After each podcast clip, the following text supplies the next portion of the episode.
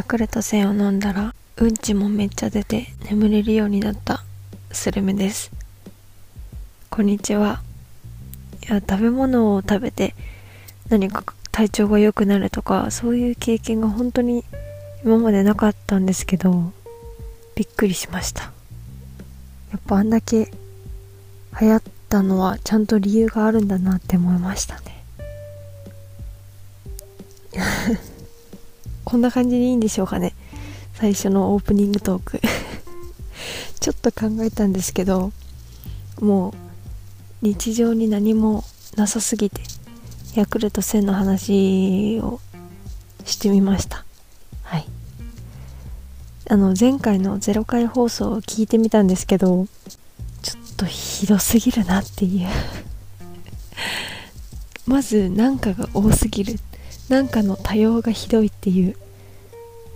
もうツイッターでもちょっとつぶやいたんですけど。高校の高校受験の面接練習の時に校長先生にあの相手をしてもらった時になんかが多すぎるので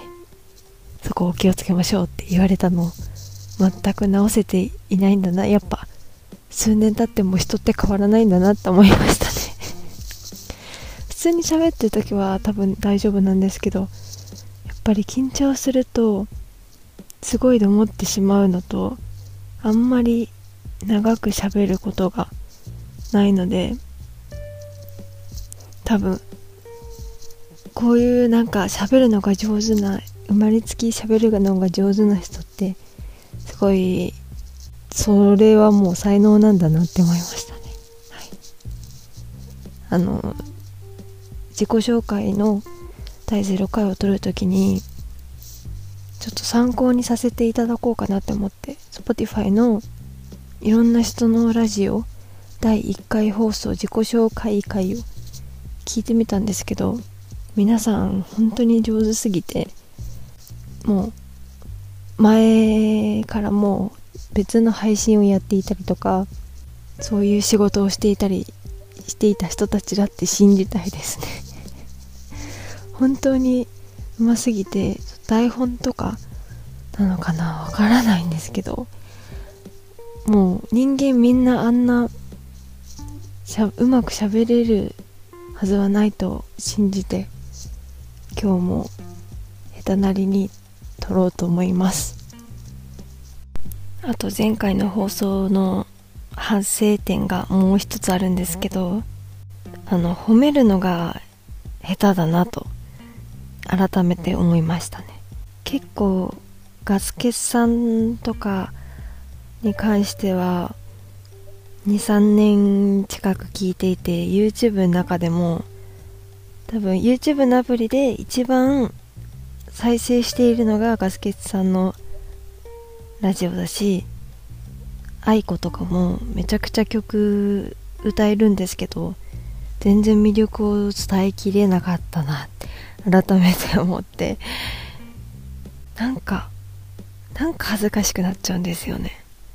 わかりますかねこの気持ち。ちょっと本当に分かってくれる人がいたら嬉しいんですけどいつも聞いてる人とかいつも一緒に遊んでる人とかだと特になんかあまたなんか言ってる。ちょっと本当に今回はなんかを禁止頑張って禁止します。封じます。あのー、なんだっけ。あそう褒めるのが下手くそなのでちょっと上手になりたいなと思って。なので今回は褒めようがないものをちょっと考えてきたのでこれはどうやったって褒めるところないでしょっていうものを褒められたらもう真の褒め上手じゃないですか。褒めるの上手い人って私の友達にもいるんですけどやっぱりそういう人って男女ともに好かれるし本当になんか素敵なんですよね。言葉選びが優しい人ってすごい素敵だなって私は思うのでそんな大人の女性に一歩近づくために今回は褒め力を高めていきたいと思います。まず1個目はインスタのストーリーにお酒を飲んでるアピールしてるイキリ高校生っていう のを考えたんですけどちょっとねちょっと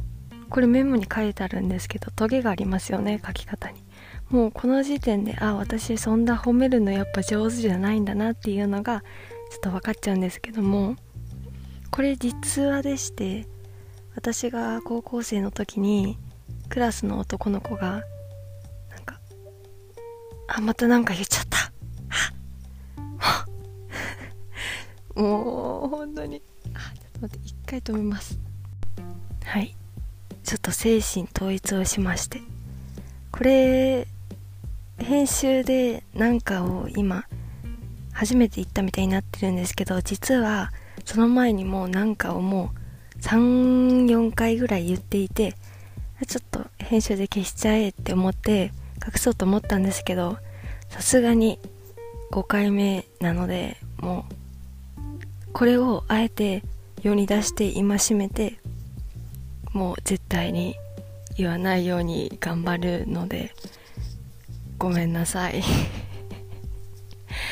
めちゃくちゃ話がそれてしまったんですけど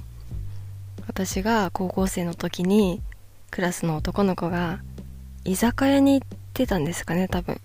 居酒屋に行っていてでなんかその写真を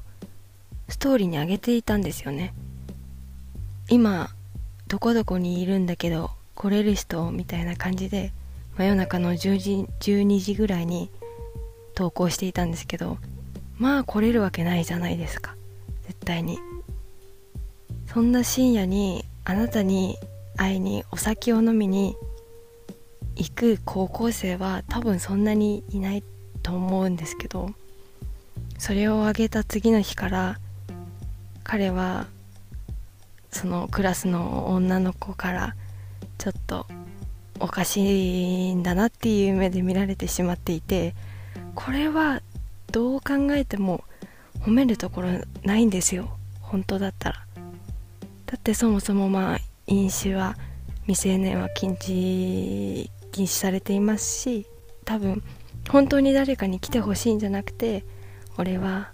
この時間にお酒飲んでるぜ。っていうのを多分彼はまあ知らせたかったんだと思うんですけど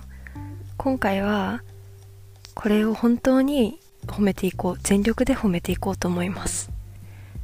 まず私が一つ思ったのはこれ私が多分若造だからあちょっときついなこいつって思っちゃってる部分はあると思うんですよね。これ多分もう10年20年経ったらいい笑い話になるんですよ。黒歴史ってやっぱり多い方が人生楽しいよなって私は思っていてまあこれ結構多分私はまだ彼のことはあきつい人だなって思ってしまうんですけど多分これを今聞いた30代のリスナーリスナーって言いたくないな。聞いてくれくださっている方がいるとしたらあ可愛い男の子だなって思うと思うんですよ。この程度のそんななんだろう人を殺めてしまったとかそんな重い罪じゃないのでただ自分がねお酒を飲んでみんなに披露したかったんだっていうのを考えれば可愛いんですよね。大人だったら可愛いって思えるんだろうなっていう褒めポイントがまず一つあっててあとはまあ我々からしたら反面教師になったというか他のクラスの男の子とかも見ていたとそのストーリーを見ていたと思うんですけどやっぱ客観的に見たらちょっとこの深夜テンションの勢いでインスタに投稿してしまうっていうのは怖いことなんだなっていうのを彼は身を挺して教えてくれたんですよ。だから私の学校の他の人たちはそういうストーリーをしている人がほとんどいなくてですねお酒を飲んでいた人たちは多分いたんですよ。噂にも聞いていたので。だけどそういうのをあえてみんなに知らせようっていう人はいなかったので彼が先陣を切って反面教師になってくれたっていう意味では良かったんじゃないかなって思います。はい。どうでしょうか？結構褒められた気がするしなんかいい感じに意味のある感じのことを言えた気がするんですけどこれは結構いいですよね。結構近づけた気がします。はい。よかった。もう一つ考えたんですけどニンニク臭い人だけが乗った満員電車。そこでまあやむなく乗らなければならない。その状況でどう褒めるかっていうことなんですけど。これいつ考えたかっていうと、まあ、今日お父さんに朝車に乗せてもらう機会がありましてお父さん昨日の夜ニンニクとお酒をたくさん体の中に取り入れてそれがちょっと消えなくてですね今日の朝すごい臭かったんですよ。車の中が。でまあ換気しながら車に乗せてもらったんですけどその換気の換気して窓の外の風を浴びながら考えたお題なんですけど、まあ、このご時世マスクをしていてもさすがにその前日まあどうしましょう。前日に、まあ、ニンニク料理を食べて朝もガーリックトーストを食べてニンニクスムージーを飲んできた。人たちしか乗っていない満員電車って考えたらいくらマスクをしていても多分絶対に防げないと思うんですよ。しかも隣の人とかいうレベルじゃなくて全員がそうだったら大変なことになると思うんですけどこれをまあ褒めるとしたらニンニクを多分一かけら食べるよりその電車に乗った方が活力つく気がするんですよね。気持ち悪くなるか活力をがつくかの2択だと思うんですけど活力つくと信じたいです私は。あとはまあこの先もうどんな臭い匂いでも耐えられる気がするんですよね。結構臭い匂いに耐えなければならない瞬間ってまあ少ないですけどあるとは思うんですよ、まあ、例えば動物園に行った時とか目の前で動物がまあうんちをしてたりとか、まあそもそもそんなにね、綺麗に掃除をしていてもやっぱり匂いは動物なのでしてしまうじゃないですか。ただ一緒にいた友達とか恋人とか臭いって思わず顔を歪めてしまうと雰囲気を悪くさせるかもしれないのでやっぱりニンニク満員電車の修行を耐え抜いた人間だったらそんな動物園の匂いなんか絶対に楽勝だと思うので結構そういう時にも役立つしあとはそうですね。まあ初めて大好きな恋人と一夜を共にしてまあ朝目が覚めて彼女に彼女でもまあ彼氏でもどっちでもいいんですけどおはようって言われてまあその息が本当にとんでもなく臭かったらちょっと萎えちゃうと思うんですよ。どんなにその相手のことが好きでもあ臭っ！ってなると思うんですけど普通の人間だったらまあそうなるんですよ。だけどニンニク満員電車を耐え抜いたらもう「おはよう」って言って舐めれると思うんですよ。顔 やっぱりここは違いが出ますよね。修行って辛い分自分を強くさせてくれるものだと思うのでそういった意味ではまあ匂いっていうジャンルにおいてこれが一番最上級の修行だと思いますね。まあ辛いは辛いですよ。そこは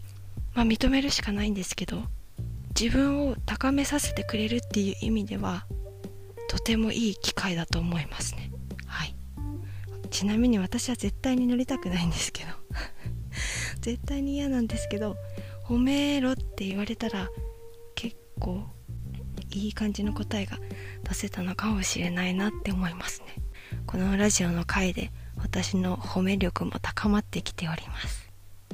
いい感じですね。はい。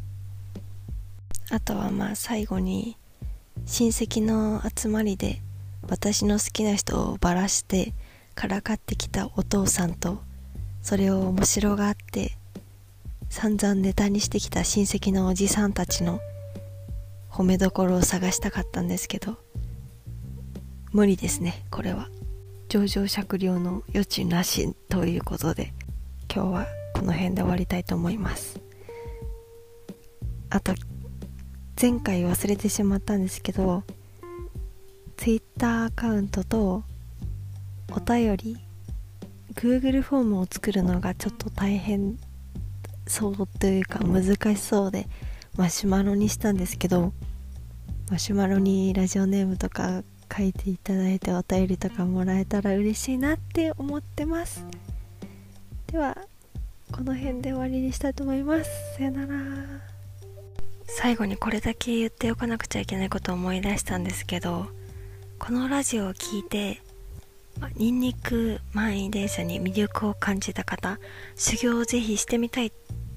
ていう方がもしいたら、まあ、それでもうちょっと実行するのだけはやめてほしいなと。私のラジオを聴いてニンニクを食べた人たちを集めて実際に満員電車やってみようとはちょっと思わないでいただきたいですね。はい。ちょっと被害者が出る可能性があるのでもしどうしても入れたいというのは、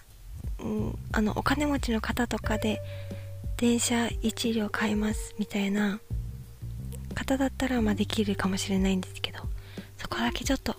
最後にお願いということではいすいません。失礼します。